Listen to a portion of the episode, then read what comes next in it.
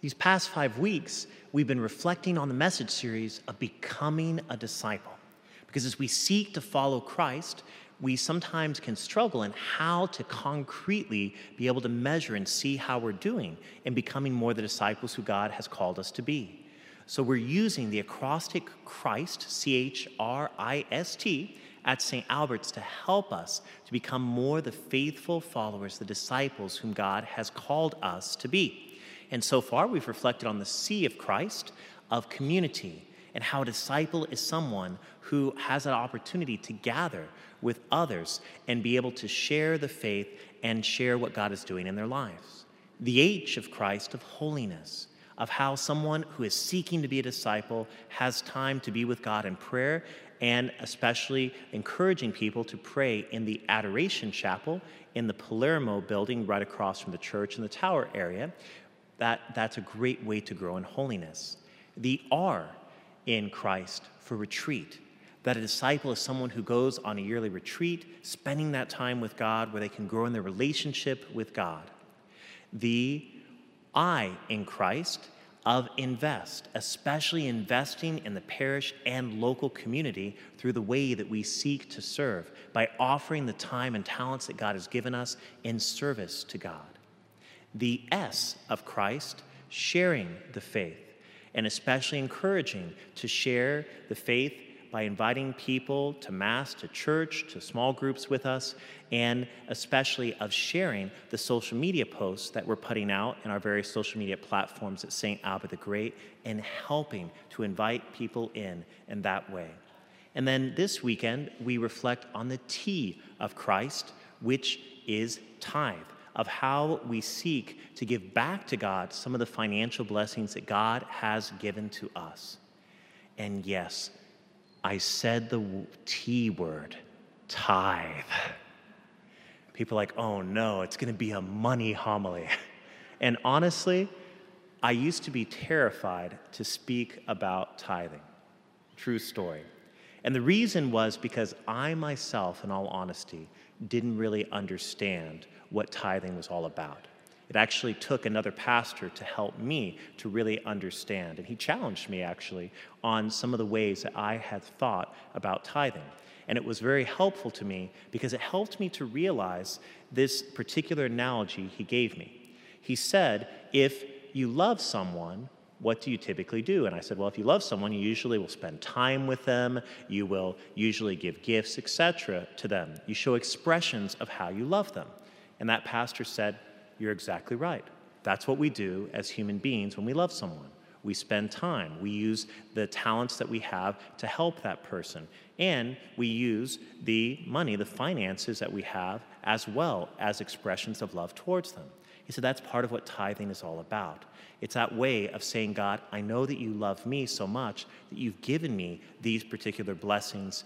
And Lord, it's an act of generosity and thanksgiving to you, an act of love, ultimately, that I give money back to you. And the pastor said something about tithing that I think I'll never forget. He said, When we love God, we tithe. When we realize how much God has loved us, we tithe as well. He says tithing is not about money, tithing is all about love. And when he shared that with me, something clicked, as sometimes happens, and there was a shift in the way I even saw it.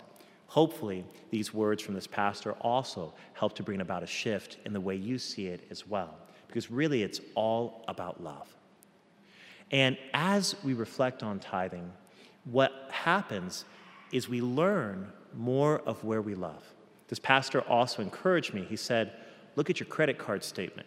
And he says, See where you spend money, and you'll see the loves of your life. And that also is a very true statement. We come to learn and have revelation in that when we see where we're spending money. While you can't see the exact line item for Dr. Pepper on Father Charlie's credit card statement.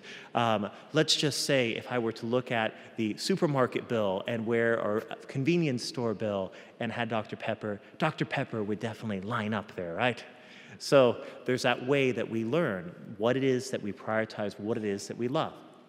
And as we tithe, what's interesting is that it becomes easier actually to let go some of those things that we can put in the place of God. Whenever I tithe, it's easier for me to drink less Dr. Peppers. Or the other thing that a lot of times I used to spend money on is I was more interested in gaming, okay, and particular strategy type of stuff. And I realized how much money I was spending on that. And as I spent more tithing, I let go of those things. So that's also part of it is that way of seeing what it is that we value and how, out of love, we choose to let go of those things to God in different ways, shapes, or form.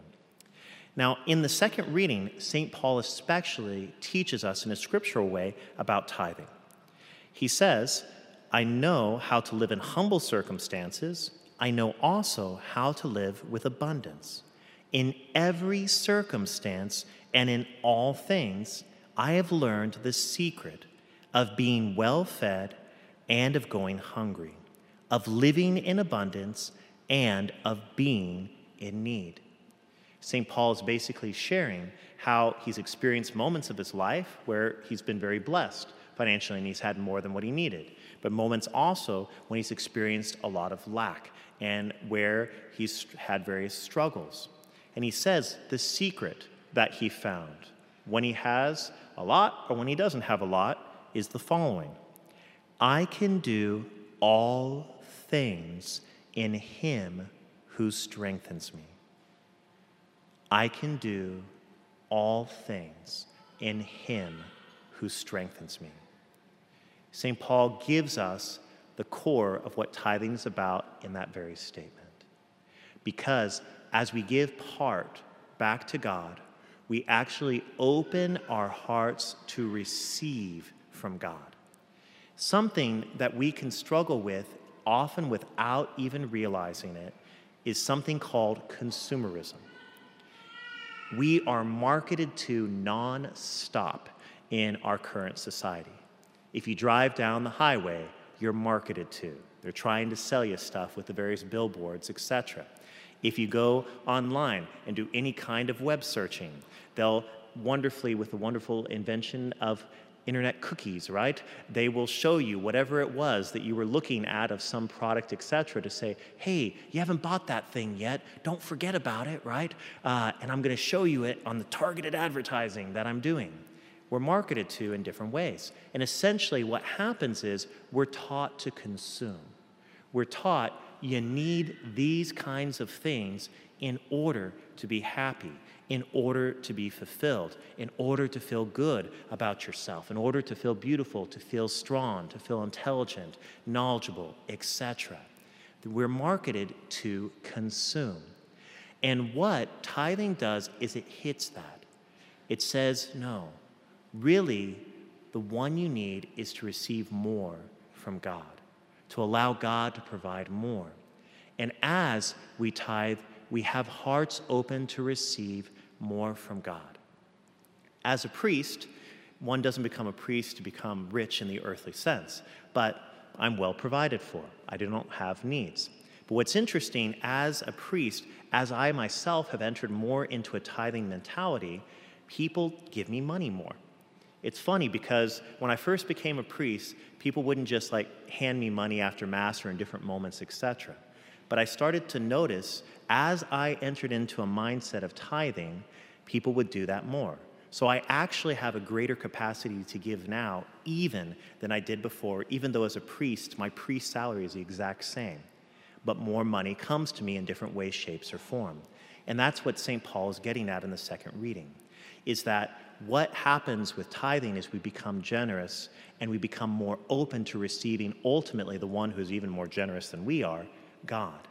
So, tithing actually, when done properly, allows one to have more and to be able to give more. It's a cycle of giving and receiving more and more from God, is what St. Paul is trying to help us to understand and to teach us. And my God again will supply, will fully supply whatever you need in accord with his glorious riches in Christ Jesus. So, again, that completion of realizing that Christ wants to supply all that we need when we're open to that, especially in the way that we give and tithe. Now, if there are some here who don't have the custom of giving yet, people ask me sometimes, what's a first step? What's a baseline? Where's a good place to start? So, what I like to tell people is start with $20 a week. That's a place for most people, a good place to start. But then what I also encourage folks is over the years you want to build. Tithing is a growing process. Who of us would say, um, yeah, I'm good at praying at this amount, I shouldn't pray more, right? The whole idea of all of the things we've been talking about with Christ is that as we continue in our discipleship journey, we do more of those things because it helps us then to become even more of a follower, disciple. Our lives become more like the life of our Lord and Savior, Jesus Christ. So, for those that already give, I thank you. But I also invite you this weekend to say, Lord, is there a way that you're inviting me to increase that giving as I seek to become even more generous towards you, Lord, and in turn, opening myself up more towards generosity. Now, once a year here at St. Albert the Great, we have a presentation from a member of our finance council to express our gratitude for the generosity of our parish and to share in a general way some of the blessings that we've received here. And please know that a complete financial statement is in this weekend's bulletin, also on our various parish communications as well. And at this time, I would like to invite a member of our Finance Council to please come forward, for Joe Gistel to come forward. And Joe will be sharing an overview uh, of our financials here at St. Albert the Great.